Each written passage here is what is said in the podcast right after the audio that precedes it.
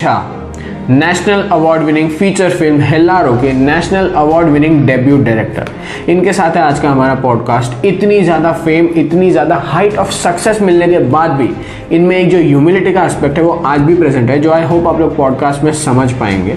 आज के पॉडकास्ट में हमने बहुत डाइवर्स बातें की है ranging from his childhood to his future plans after Hellaro you will enjoy the podcast keep watching so the dynamic show के इस एपिसोड में हमारे साथ हैं गुजराती फ़िल्म इंडस्ट्री के जाने माने राइटर कास्टिंग डायरेक्टर और national award winning film Hellaro के director Abhishek Shah welcome to the show sir thank you तो सबसे पहले तो मैं आपको ये पूछना चाहूँगा कि आपके चाइल्डहुड से हम स्टार्ट करते हैं। आपके चाइल्डहुड से आपकी कोई ऐसी मेमोरी जिससे आपको ऐसा लगता हो कि ओके ये यहाँ हुआ उस वजह से मैं आज यहाँ पे यानी कुछ ऐसे इंसिडेंट जिसकी वजह से आज आप यहाँ पर ऐसा कुछ आप शेयर कर सकते मेरे पापा एक्चुअली थिएटर करते थे। लेकिन कुछ हालात ऐसे थे कि वो थिएटर कंटिन्यू नहीं कर पाए। तो वो जॉब करते थे बैंक ऑफ़ बड़ौदा में। तो बैंक ऑफ़ बड़ौदा में हर साल एक कंपटीशन होता है जहाँ से वो इंटर बैंक कॉम्पिटिशन होता है फिर वो uh, आगे uh, दूसरी कंपटीशन वो लोग नेशनल लेवल पे जाते हैं। तो पापा वैसे प्लेस किया करते थे। तो मुझे याद है कि उन्हीं प्ले में से कुछ मुझे याद रह गया और मैंने परफॉर्म किया। तो पापा को ऐसा लगा कि ये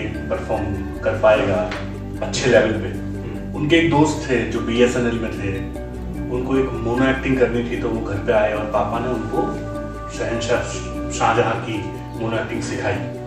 तो चार पाँच दिन चला, उसके बाद वो तो अपनी कंपटीशन में चले गए होंगे, लेकिन एक दिन पापा जब वापस लौटे घर ऑफ़िस से बैंक से तो मैं वो परफॉर्म कर रहा था। और वो उर्दू डायलॉग था, साढ़े पाँच मिनट का। तो पापा ने देखा और उनको बहुत मज़ा आया और तभी एक बाल भवन की कंपटीशन कॉर्पोरेशन की होती थी हर साल मोन एक्टिंग की। उसमें पहली बार मैं स्टेज पे चढ़ा। पर वो सेवन ईयर्स ओल्ड और बाल भवन में मैं फ़र्स्ट आया था पूरे अहमदाबाद में। सो उस दिन जब परफॉर्मेंस किया था, तब सिर्फ़ मुझे, खैर मैं तो बहुत छोटा था, मुझे ही नहीं, मेरे मम्मी पापा को और सबको ऐसा लगा कि इसमें कुछ है जो शायद इसी फ़ील्ड में कंटिन्यू कर पाएगा। या या फिर कुछ ऐसा जो जिसमें इसको मज़ा आएगा। तो that was the first ever experience in my life कि जहाँ मैंने इस फ़ील्ड में अपना पहला कदम रखा। तो मैं आपके बारे में जब थोड़ा जान रहा था तो मैंने पढ़ा कि आपने अपनी ग्रेजुएशन बीएससी आपने मतलब साइंस से किया है बीएससी किया है। और उसके बाद पोस्ट ग्रेजुएशन आपने जर्नलिज्म किया है। तो ये जो शिफ्ट हुआ उसका रीजन वो ऐसा था कि मैं पढ़ाई में बहुत अच्छा था। लेकिन आफ्टर नाइन्थ मुझे पढ़ाई में बहुत इंटरेस्ट नहीं रहा था। तब मैं नॉवेल्स पढ़ता था, कविताएँ लिखता था, कविताएँ पढ़ता था।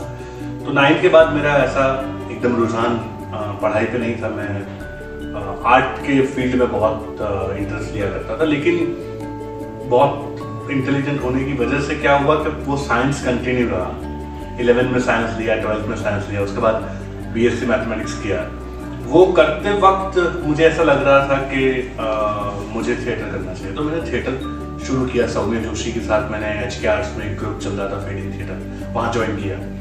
तो मेरा एक तरफ़ गुजरात कॉलेज में बीएससी चल रहा था, दूसरी तरफ़ मैं नाटक करता था सौम्य जोशी के ग्रुप में। सो उस दौरान तीन साल तक मैंने नाटक किए और फिर ऐसा लगा कि अब शायद ऐसा हो सकता है कि नौकरी करनी पड़ेगी कहीं। तो इसलिए मैंने जर्नलिज्म किया कि कुछ करूँ तो मैं अपने ही फ़ील्ड का करूँ। तो जर्नलिज्म करने का सिर्फ़ एक ही ख्याल था कि अगर मुझे नौकरी ही करनी है करनी पड़ेगी अगर तो इसी फ़ील्ड में करूँगा। तो जर्नलिज्म एक ऐसा फ़ील्ड है जहाँ से आप बहुत सारी चीज़ें उसमें उसमें आ जाती है मास कॉम में। उसमें आप फ़िल्म मेकर भी बन सकते हो उसमें आप जर्नलिस्ट बन सकते हो उसमें आप बहुत सारी चीज़ें कर सकते हो। तो ये था दिमाग में कि ये अ, एक बार जर्नलिज्म कर लेते हैं उसके बाद देखते हैं। और फिर मुझे पता नहीं मेरा नसीब मेरे ही फ़ील्ड में लेके आया। मैंने सरकारी नौकरी की प्रिपरेशन की और तभी मुझे आकाशवाणी में नौकरी मिली। तो मैं announcer as as an announcer join किया मैंने। तो ऐसे पूरा शिफ्ट मेरा एकदम आर्ट में बहुत इंटरेस्ट किया। बीएससी बीएससी करने के बाद कुछ जर्नलिज्म पढ़ा उसके बाद मैंने नौकरी ले ली तो ऐसा। शिफ्ट हुआ हाँ। लाइफ ले गया। हाँ। तो अब मैं दूसरा एक ये पूछना चाहूँगा बहुत क्यूरियोसिटी मुझे जानने की हम सब की तरह ऑब्वियसली आपने भी लाइफ में कई जगह फेलियर्स फेस किए होंगे। हाँ। तो कुछ ऐसे फेलियर्स जिनने आपको बहुत कुछ सिखाया और चेंज किया एज अ पर्सन वो अगर आप कुछ बता सकते हैं। मैं बिल्कुल बहुत ग्रेट बनने की कोशिश नहीं कर रहा लेकिन मुझे कोई चीज़ बिल्कुल आ, तकलीफ़ नहीं देती है नहीं दे सकती। कोई भी चीज़ें यानी मेरे साथ अगर कुछ हो जाता है तो मेरे दिमाग पे वो ज़्यादा असर नहीं करता। है तो ऐसी कोई चीज़ें होती नहीं है मेरी लाइफ में कि जो जिस जिसे मैं फेलियर करूँ गिनूँ। या फिर कुछ ऐसी चीज़ की जहाँ से आपको ऐसा लगे कि यार, ये तो ये मेरी हार हुई है, या फिर ये ऐसी चीज़ हुई जो मुझे अच्छी नहीं लगी। ऐसा बहुत कम बार हुआ है लाइफ में और it is also about your kind of thinking आप कैसे सोचते हो? आपने उसे फेलियर के हिसाब से लिया कि नहीं लिया? तो ऐसे मेरी लाइफ में बहुत बहुत, यानी हुआ ही नहीं ऐसा कहूँगा तो चलेगा। और अगर हुआ भी होगा तो मैंने दिमाग में उसे ऐसे नहीं लिया है कि ये मैं, इसमें मैं फेल हुआ हूँ। तो ये मेरे लिए शायद वो बहुत पॉजिटिव पॉइंट है मेरा, कि मैं चीज़ों को बहुत दिमाग पर या फिर दिल पे हावी नहीं होने तो ये शायद बहुत कम लोगों को पता होगा, लेकिन सर ने अभी भी बोला और सर ऑल इंडिया रेडियो में जॉब करते हैं। अभी भी वो जॉब उसने कंटिन्यू की है। राइट तो सर आपकी लाइफ के इस पार्ट के बारे में बहुत कम लोगों को पता है ऑलमोस्ट किसी को पता ही नहीं पब्लिक लाइफ में। तो, तो मेरा सबसे पहला सवाल ये है कि ऑल इंडिया रेडियो में आपका जैसे जॉब प्रोफ़ाइल क्या है? आप क्या एज अ वॉट 2007 में अप्रैल में 11 अप्रैल 2007 को मैंने ज्वाइन किया था ऑल इंडिया रेडियो और मेरा जो जॉब प्रोफ़ाइल है वो अनाउंसर का है। मेरी पोस्ट का नाम ही अनाउंसर है उसका हिंदी में मतलब होता है उद्घोषक हम्म। हमारा काम सिर्फ़ और सिर्फ़ रेडियो में बोलना होता है। तो आज बहुत साल हो गए, शायद आज तेरह साल हो गए। तेरह साल से मैं ऑल इंडिया रेडियो में नौकरी करता हूँ। पहले मैं बड़ौदा में था। साढ़े पाँच साल वहाँ नौकरी की, उसके बाद ट्रांसफ़र होकर अहमदाबाद आया। अभी भी मैं जॉब पे जाता हूँ, काम करता हूँ। लेकिन मज़ा इस बात का है कि मैं पला बड़ा हूँ बिल्कुल रेडियो के बीच में। मम्मी पापा को, घर में सब लोगों को रेडियो बहुत पसंद था। तो वो रेडियो सुनना और रेडियो की दुनिया से बहुत वाकफ था। और मुझे नौकरी वही मिली जहाँ पे मुझे बात करनी है संजीव कुमार पे या फिर सचिन देव बर्मन पे या फिर अमिताभ बच्चन पे या फिर फ़िल्म मेकर बीमल रॉय पे गुरुदत्त पे। तो I I am very happy and जब भी मैं रेडियो पे होता हूँ तो मुझे आउट ऑफ़ प्लेस नहीं लगता है। और रेडियो की नौकरी कभी मुझे नौकरी जैसी नहीं लगी क्योंकि वो जो काम है बहुत मेरा अपना सा काम राइट तो जैसे आपने रेडियो स्टार्ट किया तो वाई जस्ट रेडियो जैसे आपने जर्नलिज्म में पोस्ट ग्रेजुएशन किया तो आप बहुत और भी सारी फ़ील्ड में जा सकते थे। हम्म। तो रेडियो ही आपने क्यों चूज़ किया? एक तो यही था कि उस वक्त मैं जो कम्पिटिटिव एग्ज़ाम्स होती है, उसकी प्रिपरेशन करता था। तो वो कम्पिटिटिव एग्ज़ाम्स में ये होता है कि आप स्टाफ सिलेक्शन में कहीं पे इनकम टैक्स में सिलेक्ट होते हो, कहीं पे आप कोर्ट में असिस्टेंट के हिसाब से ज्वाइन होते हो। ऐसे पाँच छः एग्ज़ाम मैंने पास की थी। और मैं बहुत बहुत दुखी भी था, चिंता में भी था कि शायद ऐसी कोई नौकरी मिल गई तो क्या करेंगे? क्योंकि वो माइंड नहीं है। वो आर्ट की तरफ़ इतना झुका हुआ है कि नौकरी के साथ ये सब हो पाएगा कि नहीं। लेकिन मैं बहुत लकी था कि वो पाँच छह एग्ज़ाम में एक थी ऑल इंडिया रेडियो के अनाउंसर की जॉब के लिए मैंने जब एग्ज़ाम दी थी। उसमें मैं सिलेक्ट हो गया। तो मेरे लिए तो बहुत क्लियर फेयर डिसीज़न था। शायद इससे ज़्यादा अच्छे रैंक वाली नौकरी भी मुझे मिलती तो मैं नहीं लेता क्योंकि बहुत ज़रूरी था मेरे लिए कि मैं अपने आर्ट के साथ जुड़ा रहा। हूँ और इसलिए शायद मैंने रेडियो पसंद किया। रेडियो के अलावा भी कुछ ऐसा होता कि जो शायद दूरदर्शन होता या फिर कुछ ऐसा होता जिसमें मैं सीरियल के साथ, कि फ़िल्मों के साथ, कि नाटक के साथ जुड़ा रहता। ऐसा कुछ होता तो मैं वही करता। तो इसलिए रेडियो के क्योंकि वो जितने भी ऑप्शंस थे, उसमें सबसे बेटर ऑप्शन था आर्ट के साथ जुड़े रहने के लिए। तो जैसे रेडियो की बात करते हैं तो आपके जो पूरे आपका जो पूरा रेडियो करियर है उसमें कुछ ऐसी चीज़ें आपको कौन सी सीखने मिली जो आपको अदरवाइज़ जैसे आपके फ़िल्म करियर हम्म, से हम्म, या ऐसे आपको शायद सीखने नहीं मिलती एक तो मैं थिएटर बैकग्राउंड से हूँ तो थिएटर में बहुत इम्पोर्टेंस होता है बोलने का जिसे वाचिकम कहते हैं। कि आप किस तरह से बोलोगे किस तरह से आपका आरो अवरोह भाषा के साथ कितना आपका लगाव है आप भाषा को किस तरह से देखते हो तो वो सारी चीज़ें जो है वो मुझे रेडियो से बहुत सीखने को मिली। रेडियो ने मुझे बहुत मेरी मेरा मेरा जो थॉट प्रोसेस है टूवर्ड्स डायलॉग्स उसको बहुत नर्चर किया। तो रेडियो में मैंने वो सीखा। रेडियो के साथ साथ जो दूसरा मेरा थिएटर का भी जो जर्नी चल रहा था उसमें रेडियो इस तरह से काम लग, लगता था क्योंकि रेडियो के साथ मैं हमेशा म्यूज़िक के साथ जुड़ा रहता तो वो जो म्यूज़िक है, वो मुझे हमेशा, मुझे हम ये मेरा बहुत वियर्ड है। बहुत लोगों को पता नहीं होगा कि मैं जब गाने सुनता हूँ तो मुझे बहुत क्रिएटिव थॉट्स आते हैं, जो गाने मुझे पसंद है। वो कोई भी गाना हो सकता है, यानी वो लुक्का छिपी बहुत हुई, वो गाना भी हो सकता है बसंती का। मैं जब सुनता हूँ तो मुझे तब बहुत थॉट्स आते हैं पॉजिटिव और क्रिएटिव तो वो एक साथ रेडियो ने मुझे बोलना तो सिखाया और मेरी भाषा पे बहुत काम करने का मौका दिया लेकिन साथ साथ में ये भी था कि म्यूज़िक मुझे एक अलग तरह की एनर्जी देता है क्रिएटिव थॉट्स देता है तो ये दो चीज़ें मुझे रेडियो में अब जैसे सर हम इमेजिन करते हैं छोटी सी स्टोरी जैसे दो लोग हैं हम्म। एक पहला इंसान है वो किसी प्राइवेट फॉर्म में गवर्नमेंट में एक क्लर्क की या मैनेजर की जॉब करता है। और दूसरा जो इंसान है वो इंसान फ़िल्म इंडस्ट्री में किसी भी फ़िल्म इंडस्ट्री में या थिएटर में अपना करियर हम्म। बना रहा है। अभी तक एक बहुत सक्सेसफुल लेवल पे नहीं पहुँचा। तो सोसाइटी की अगर हम बात करें तो जो पहला इंसान है उसको ज़्यादा वैल्यू मिलेगी जब तक ये सेकंड इंसान कंप्लीट स्टार नहीं बनता राइट तो जब तक एक लेवल पे नहीं पहुँचा पीपल आर लाइक कुछ कर रहा है। हाँ, मतलब मेन स्ट्रीम करियर नहीं। हाँ, तो आप फ़िल्म इंडस्ट्री से हैं तो आपके हिसाब से ये क्यों हो रहा है और इसमें क्या चेंज आप देखना इसका यही एक सबसे बड़ा रीजन है कि इसमें कोई ऐसी श्योरिटी नहीं है। ये ऐसा काम नहीं है जिसमें आपको महीने के महीने पैसा मिलेगा। ये ऐसा काम नहीं है कि पाँच साल के बाद आपको सवाल ना करे। सवाल करे इसका मतलब पाँच साल के बाद वो, हो सकता है कि आपके पास वो काम भी नहीं है जो आप कर रहे थे। तो जो सिक्योरिटी नहीं है ना इसमें, वो सब जानते हैं इसके बारे में। और जो अभी अभी आपने जो बात की कि जो बंदा नौकरी करता है या फिर वो दस से पाँच वाला सेटअप होता है, चाहे उसका पगार थोड़ा कम हो, लेकिन उसे लोग इज़्ज़त या तवज्जो इसलिए देते हैं क्योंकि वो एक श्योरिटी देता है, एक सिक्योरिटी देता है आपको महीने के महीने दुनिया के जितने भी काम ऐसे हैं, जिस काम में ऐसा पैसा नहीं है जो रेगुलर आता हो, ऐसी श्योरिटी नहीं है जो आपको बता दे। जैसे आप अगर मेडिकल पढ़ते हो तो आपको पता है कि आप डॉक्टर बनने वाले हो। अगर आपने एडमिशन लिया है कहीं पे जाके कि भाई मैं कंप्यूटर इंजीनियर बनूँगा तो आप वहाँ वहाँ से बन के निकलोगे? कैसे निकलोगे? पता नहीं। बन के कैसे आओगे? कितनी क्वालिटी होगी आप में वो नहीं पता है लेकिन आप बन के निकलोगे। इसमें वो श्योरिटी नहीं है। इसलिए लोग इसे इस तरह से देखते हैं और जैसे आपने बोला वैसे कि जब सक्सेसफुल हो जाते हो फिर सब लोग आपको पूछते हैं सब लोग आपको आ, सब लोग आपके दोस्त बनना चाहते हैं सब लोग चाहते हैं कि आप उनके साथ रहो या फिर सब लोग ऐसा ट्राई भी करते हैं दिखाने का कि वो लोग आपके बहुत क्लोज हैं। लेकिन वो जो जर्नी है बिल्कुल शुरुआत से लेके वहाँ तक पहुँचने की उसमें ये पेन लोग बहुत फील करते हैं कि बहुत लोग ऐसा ट्राई करने की कोशिश करते हैं कि मैं कुछ बन जाऊँ क्योंकि मुझे किसी को दिखाना है। हम्म। क्योंकि जब बहुत सवाल होते हैं तो आपके दिमाग में ऐसा बहुत होता है कि यार बहुत सवाल करते हो ना एक दिन जवाब देना राइट लेकिन मैं उसमें बिलीव इसलिए नहीं करता हूँ क्योंकि वो आपके हाथ में नहीं है जवाब देना। तो अब जैसे लास्ट क्वेश्चन का जो दो लोगों वाला कंटेक्स्ट था उस कंटेक्स्ट में बिफोर एंड आफ्टर हेला आपके लिए क्या चेंज हुआ? तो लोगों आप लोग आपको जिस तरह से ट्रीट करते हैं।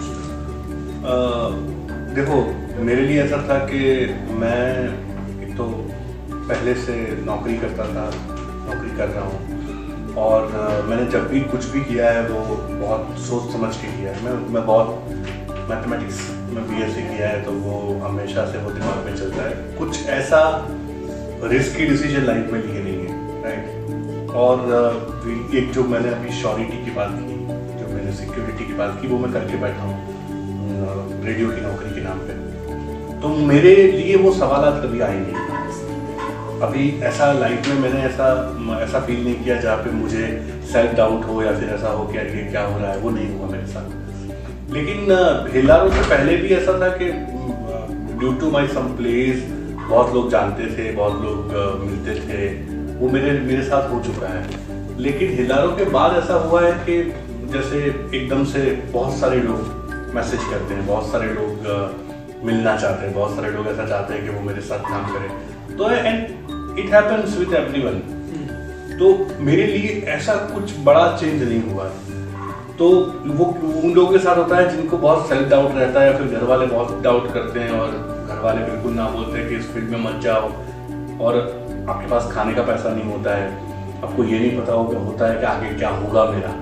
एंड देन एक दिन आपका पिक्चर बहुत बड़ा, यानी नेशनल अवार्ड ले जाता है, बहुत चलती है फ़िल्म। ऐसा ऐसा मेरे साथ नहीं हुआ है। मेरे साथ बहुत रियलिस्टिक मेरा एक्सपीरियंस हुआ है ये तो आप जैसे 18 इयर्स के थे तब से आपने थिएटर एकदम अच्छे से हाँ, हाँ, स्टार्ट हाँ, करने का yes, एक yes. काफ़ी प्लेस हाँ, करना हाँ, हाँ। तो उतनी टेंडर एज पे जब आप हाँ। 18 ईयर्स के थे हाँ। तो तब से आपने सोचा था कि यही काम करना है यानी डायरेक्टर का या हाँ। ऐसा या फिर आपने सोचा था एक्टर बनना है या कुछ और मेरा इंक्लिनेशन थिएटर से बहुत ज़्यादा था बहुत ज़्यादा यानी बचपन में जब पापा उनके उनके स्क्रिप्ट लेके आते थे जैसे वो अगर नाटक कर रहे हो और स्क्रिप्ट लेके आए शाम को रिहर्सल करके बैंक ऑफ़ बड़ौदा में जो वो प्ले करते थे तो मैं वो पढ़ता था और पूरी याद कर लेता था स्क्रिप्ट मुझे याद है, मुझे पापा के किए हुए चार, पाँच, छह नाटक सारे याद है, पूरे, यानी वो बीस, बाईस पेज की स्क्रिप्ट तो वो मेरा इंक्लिनेशन था, जो मैं, जो जिसके साथ मैं जन्मा हूँ, कि मुझे थिएटर या फिर एक्टिंग या फिर डायलॉग बाजी या फिर जिस तरह का सिनेमा मैंने देखा है, वो सारी चीज़ें बहुत बहुत मुझे अट्रैक्ट करती है। तो वो था।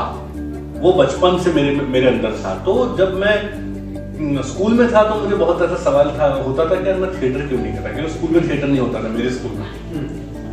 कॉलेज में जाके पहले दिन ये ढूंढा कि भाई नाटक कहाँ होता है। और मैं सौम्य जोशी के पास पहुँच गया था। मैं करता था बीएससी और सौम्य जोशी के पास जाके मैंने शुरू किया। कॉलेज में जाके पूछा कि एक आईएनटी करके कंपटीशन आईएनटी गुजरात समाचार की इंटर कॉलेज कंपटीशन होती है।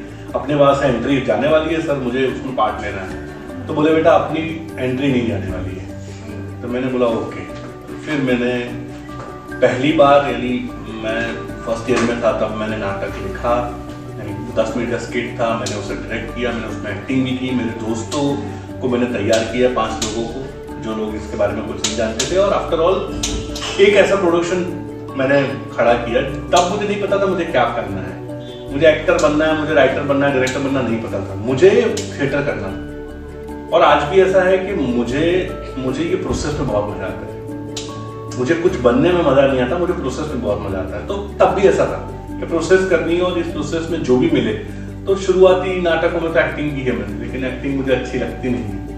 मेरा सबसे अ, सबसे नापसंद जिसे मैं करता हूँ वो काम एक्टिंग है तो फिर धीरे धीरे नाटक लिखना शुरू किया डायरेक्ट करना शुरू किया और राइट तो जैसे आपने इतनी सारी कितनी ही सारी फिल्म्स की कास्टिंग की है राइट हम्म। गुजराती फिल्म्स में जैसे छेल्लो દિવસ था हाँ। શું થયું બે યાર हम्म। પપ્પા તમને નહીં સમજાય then again wrong side Raju right Karsandas पे न्यूज हम्म। तो ये तो ऐसा मतलब गुजराती फिल्म्स में तो फिक्स है कि हमारे कास्टिंग डायरेक्टर अभिषेक शाही है राइट तो अपार्ट फ्रॉम दिस आपने कुछ हिंदी फिल्म्स की भी कास्टिंग की है? जैसे समीर करके एक पिक्चर उसमें आपने कास्टिंग की है देन मंटो में आप एडिशनल कास्टिंग। डायरेक्टर थे। तो as a casting director Hindi और गुजराती फ़िल्म में इंडस्ट्रीज़ में हम्म। क्या डिफरेंस है? आपके as a casting director Gujarati तो ग्रोइंग इंडस्ट्री है। यहाँ पे हमारा ऐसा बड़ा फ़ील्ड नहीं है जहाँ पे बहुत सारे एक्टर्स आपको मिल जाए या फिर एक्टर ऐसे प्रोफेशनल्स नहीं है। हिंदी में क्या होता है कि एक एक कोई रोल के लिए आपके पास हज़ारों लोग होते हैं, क्योंकि पूरी दुनिया, मान लो कि जैसे पूरी दुनिया जाके बॉम्बे में जाके स्ट्रगल कर रही है और बहुत, यानी एक रोल के लिए आपको बहुत ब्रिलियंट एक्टर्स मिल जाएँगे। गुजरात में ऐसा नहीं होता है। गुजरात में वो फ़ील्ड क्रिएट नहीं हुआ है, इतनी फ़िल्में बनती नहीं है, इतना थिएटर नहीं होता पावरफुल तो प्रोडक्ट तभी निकलता है जब बहुत बड़ी इंडस्ट्री हो। तो इंडस्ट्री नहीं है तो प्रोडक्ट बहुत अच्छी नहीं निकलती, बहुत ज़्यादा अच्छी नहीं निकलती है। तो हिंदी में बहुत सारे ऑप्शंस होते हैं। हिंदी में बहुत इजी होता है, मेरे ख्याल से करना। गुजराती में प्रॉब्लम ये है कि बहुत कम लोग ऐसे हैं कि जो लोग करेक्टली कर जाते हैं एक्टिंग तो गुजराती में बहुत सारी, पंद्रह फ़िल्में होंगी शायद। लेकिन हिंदी में करते वक्त ऐसा था कि हिंदी पहले तो यूनियन लीडर करके एक फ़िल्म थी, जिसमें राहुल और तिलोत्तमा थे। वो फ़िल्म की थी जो यहीं शूट हुई थी। और अभी यशराज की फ़िल्म आ रही है जयेश भाई जोता तो उसका सारा कास्टिंग हमारे वहीं से हुआ है। वैसे अब मैं करता नहीं हूँ डेढ़ साल हो गया। लेकिन एकता जो अभी शिक्षा कास्टिंग कंपनी सवाल की है हमारे वहीं पूरा यानी गुजरात के एक्टर्स जितने हैं वो सारे हम लोगों ने यहाँ से सेलेक्ट किए हैं। तो मज़ा आता है। मज़ा आया तो अब जैसे गुजराती फ़िल्म इंडस्ट्री के जितने भी बड़े नाम थे लाइक ठाकर, यश सोनी, आज़म त्रिवेदी, दीक्षा जोशी, मयूर चौहान एवरीवन ये सब आपकी डिस्कवरीज है राइट तो आपको ऐसा भी कह सकते हैं कि आप एक करियर मेकर भी हैं। तो एक एक्टर में आप ऐसी कौन सी क्वालिटीज देखते हैं जो देखने के बाद आप उनको हंड्रेड परसेंट वो दे ही देते हैं व्हाट आर देखो एक्टर अगर आपने आपने बहुत थिएटर किया है या फिर आपको आपको पता है कि एक्टिंग किसे बोलते हैं या फिर आपको पता है कि परफॉर्मेंस किसे बोलते हैं तो एक्टर तो एक सेकंड में पता चल जाता है। मुझे तो एक्टर बोलना शुरू करता है ऑडिशन में ऐसे आता है, आके खड़ा रहता है कैमरा भी ऑन भी नहीं हुआ, पता चल जाता है कि एक्टर है या नहीं। तो और दूसरा ये भी है कि ये जितने भी नाम बोले गए, वो सारे लोग अपनी अपनी आर्ट पे बहुत मेहनत करके आए थे। और इन सारे लोगों को मैंने कहीं ना कहीं थिएटर में देखा था। तो मेरा कॉन्फिडेंस तब भी बढ़ता है जब मैंने उसका परफॉर्मेंस देखा हो, या फिर ऑडिशन में, या फिर उससे पहले नाटक वाटक में, कि ये कर लेगा और इसमें ये ये ये ताकत है कि ये इस रोल को अच्छी तरह से निभा जाएगा। वो मेरा जो एक्सपीरियंस है फॉर सिनेमा जितना भी देखा है, या फिर थिएटर जितना किया है उससे, वो मुझे बहुत हेल्प करता है, जिसकी वजह से पता चल जाता है कि एक्टर है और ये अच्छा परफॉर्मेंस कर सकता है, इसकी आवाज़ बहुत अच्छी है, इसका क्राफ्ट बहुत अच्छा है। तो वो मुझे हेल्प करता है। तो अगर हमारे को व्यूअर्स नेक्स्ट ऑडिशन के लिए अप्लाई करने वाले हो तो हियर वर सम इनसाइट्स सीधा from the man himself right तो अब नेक्स्ट क्वेश्चन पे आते हो आपने कैश ऑन डिलीवरी और समीर जैसे कुछ फ़िल्म में आपने एक्टिंग भी की है राइट तो एक्टिंग का आपका एक्सपीरियंस कैसा था और क्या हम आपको आगे भी एक्टिंग में देखेंगे नहीं मैं मैंने बोला ना कि मुझे बहुत दुनिया में सबसे ऐसा कोई काम जो मुझे अच्छा नहीं लगता वो एक्टिंग है। तो वो वैसे समीर में तो जो दक्षिण छारा जो डायरेक्टर है वो बहुत अच्छे दोस्त हैं उन्होंने बहुत प्यार से मुझे बोला था कि यार तू ये रोल कर। और आ, मैंने बोला कि मुझे यार नहीं करना है। मैंने नहीं नहीं तू ही करेगा और तुझे ही करना है। बोला ओके आपकी इतनी इच्छा है मैं तो मैंने मैंने मुँह पे बोला था कि मैं अच्छा एक्टर नहीं हूँ लेकिन अगर आप चाहते हो तो मैं करूँगा। तो वैसे की थी मैंने समीर तो हिंदी फ़िल्म थी वो फ़िल्म भी अच्छी थी उसमें रोल भी मेरा बहुत अच्छा रोल था। लेकिन कैश ऑन डिलीवरी का तो उसका एक कैमियो ही था। हाँ, और वो नीरज जोशी की फ़िल्म है उन्होंने बोला था कि एक छोटा सा कैमियो है लेकिन मज़ा आएगा। तो बस वो एक आध दो दिन का शूट था वो जाके करके आया। तो ऐसा कुछ अगर होता है जिसमें मुझे बहुत टेंशन नहीं होता है बहुत मेहनत नहीं करनी पड़ती है या फिर कुछ ऐसा कि जो करके आके चले गए तो ठीक है। अदरवाइज़ एक्टिंग कोई ऐसी चीज़ नहीं है जिसकी वजह से मैं आ, बहुत कॉन्शियस होके डिसीज़न लूँ या फिर उस पर मेहनत करूँ। क्योंकि मैं हमेशा ऐसा मानता हूँ कि जो आप जो आप अंदर फील करते हो वो बाहर रिफ्लेक्ट होता है। जब मैं एक्टिंग करता हूँ तो मैं अंदर फील नहीं कर पाता मुझे मज़ा नहीं आता है। तो जब मुझे मज़ा नहीं आता तो आई एम डैम श्योर को वो मज़ा वो कम्युनिकेट नहीं होगा। वो सामने नहीं आएगा वो वो परफॉर्मेंस निकल के नहीं आएगा बाहर। इसलिए मैं एक्टिंग नहीं करता हूँ। और शायद मेरा ऐसा कोई गोल नहीं है और मैं हमेशा ना ही बोलता हूँ तो शायद आप बहुत कम बार मुझे देखते होंगे। तो अब आते हैं हेल्ला हम्म। इस फ़िल्म को कितने ही अवार्ड्स मिले right national award IFFI awards Cannes film festival के लिए नॉमिनेशन और। और भी बहुत सारे राइट तो फेमिनिज्म पे और वुमेन एम्पावरमेंट पे और भी बहुत सारी मूवीज़ बनी और भी बहुत सारे टीवी शोज़ बने तो हिलारो में ऐसी कौन सी अलग चीज़ थी जिसकी वजह से वो इतनी ज़्यादा फिनोमिनल सक्सेस हुई? हिलारो का प्लस पॉइंट ये है कि हिलारो बहुत गुजराती फ़िल्म है। वो गुजरात की बात करती है। भाषा सिर्फ़ गुजराती होती है, उससे ऐसा नहीं होता कि आपकी फ़िल्म गुजराती होगी। तो वो एक कनेक्ट था।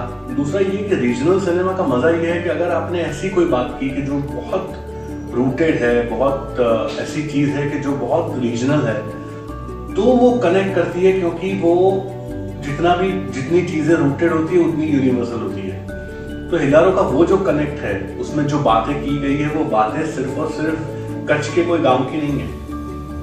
इटली में इसको ऑडियंस अवार्ड मिला था रिवर टू रिवर में।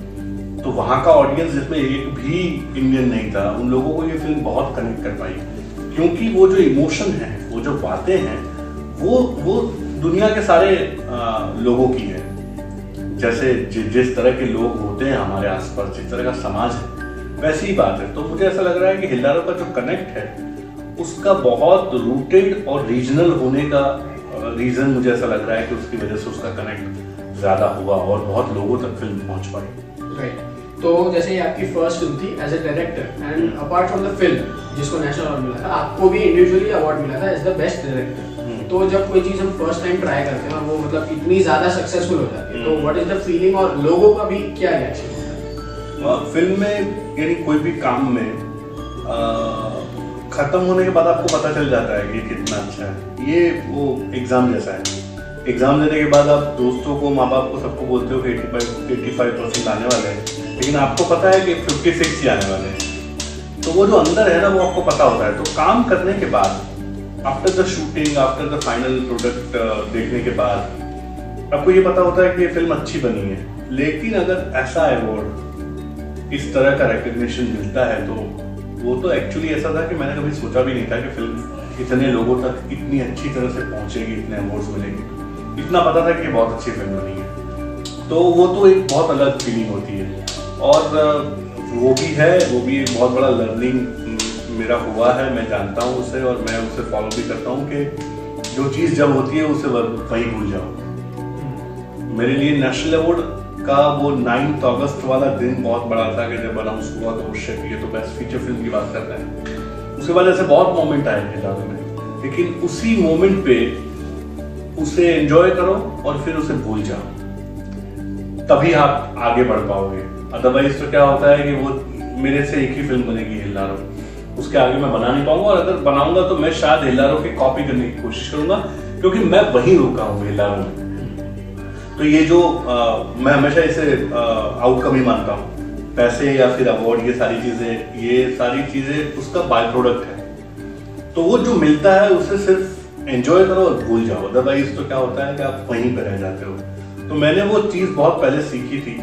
और वो मैं अपनी लाइफ में उसका अमल भी करता हूँ कि बहुत बड़े अवार्ड बहुत लोगों से मिलना हुआ बहुत बड़े फेस्टिवल्स में गया बहुत मज़ा आया वो नेशनल अवार्ड के स्टेज पे गया और बहुत बहुत ग्रेट फीलिंग लेकिन वो वो है वो रहेगी लाइफ टाइम लेकिन उससे आगे बढ़ना है। तो उससे ये वो जो एक फीलिंग आती है ना कि I am top of the world और ये क्या हो गया ये क्या कर लिया मैंने वो नहीं आता है जल्दी। राइट हम्म, हम्म, तो एज अ व्यूअर हिलारो में फेवरेट सीन कौन सा viewer not as an actor Hellaro का मुझे यानी एज अ क्रिएटर मानो या फिर एज अ व्यूअर मानो, सारी चीज़ों में एक चीज़ मुझे बहुत जो मैंने जब लिखी थी, तब भी मुझे ऐसा मुझे दिखाई दे रहा था कि कैसे होगा। जब शूट कर रहा था तो मैं जरा ज़्यादा कॉन्शियस हो गया था कि यार, जिस तरह का सोचा है, जिस लेवल का, उस लेवल का होगा कि नहीं। वो वही सीन है जहाँ पे पहली बार औरतें अपनी लाइफ में धब्बा करती है।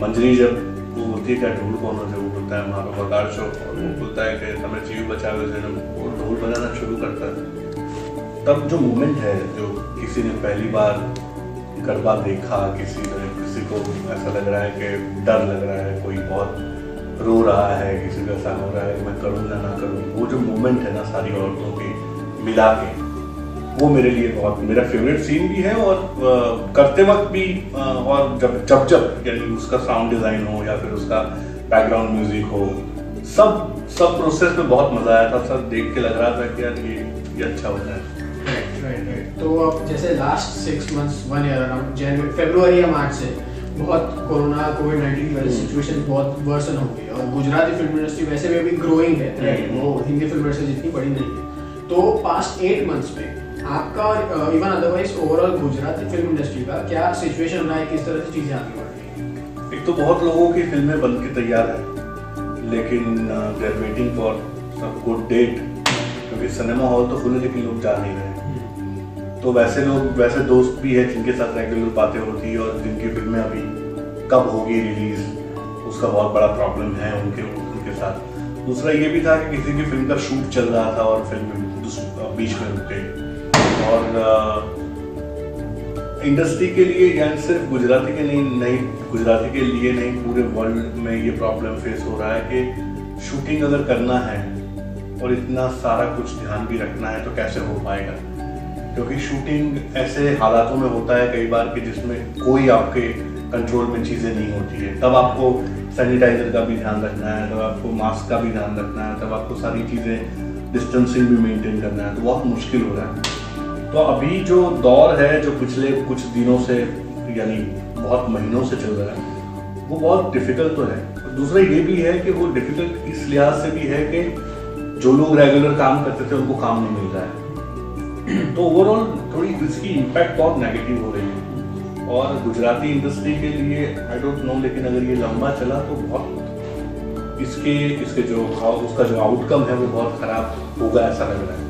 क्योंकि बहुत लोगों के पास काम नहीं है बहुत लोग वेट करके बैठे हैं फ़िल्म रिलीज़ के लिए बहुत लोग शूट करने के लिए वेट करके बैठे हैं। तो वो कब तक वेट करेंगे? और कब तक ये चलेगा? क्योंकि ये रेवेन्यू जनरेशन का सर्कल होता है।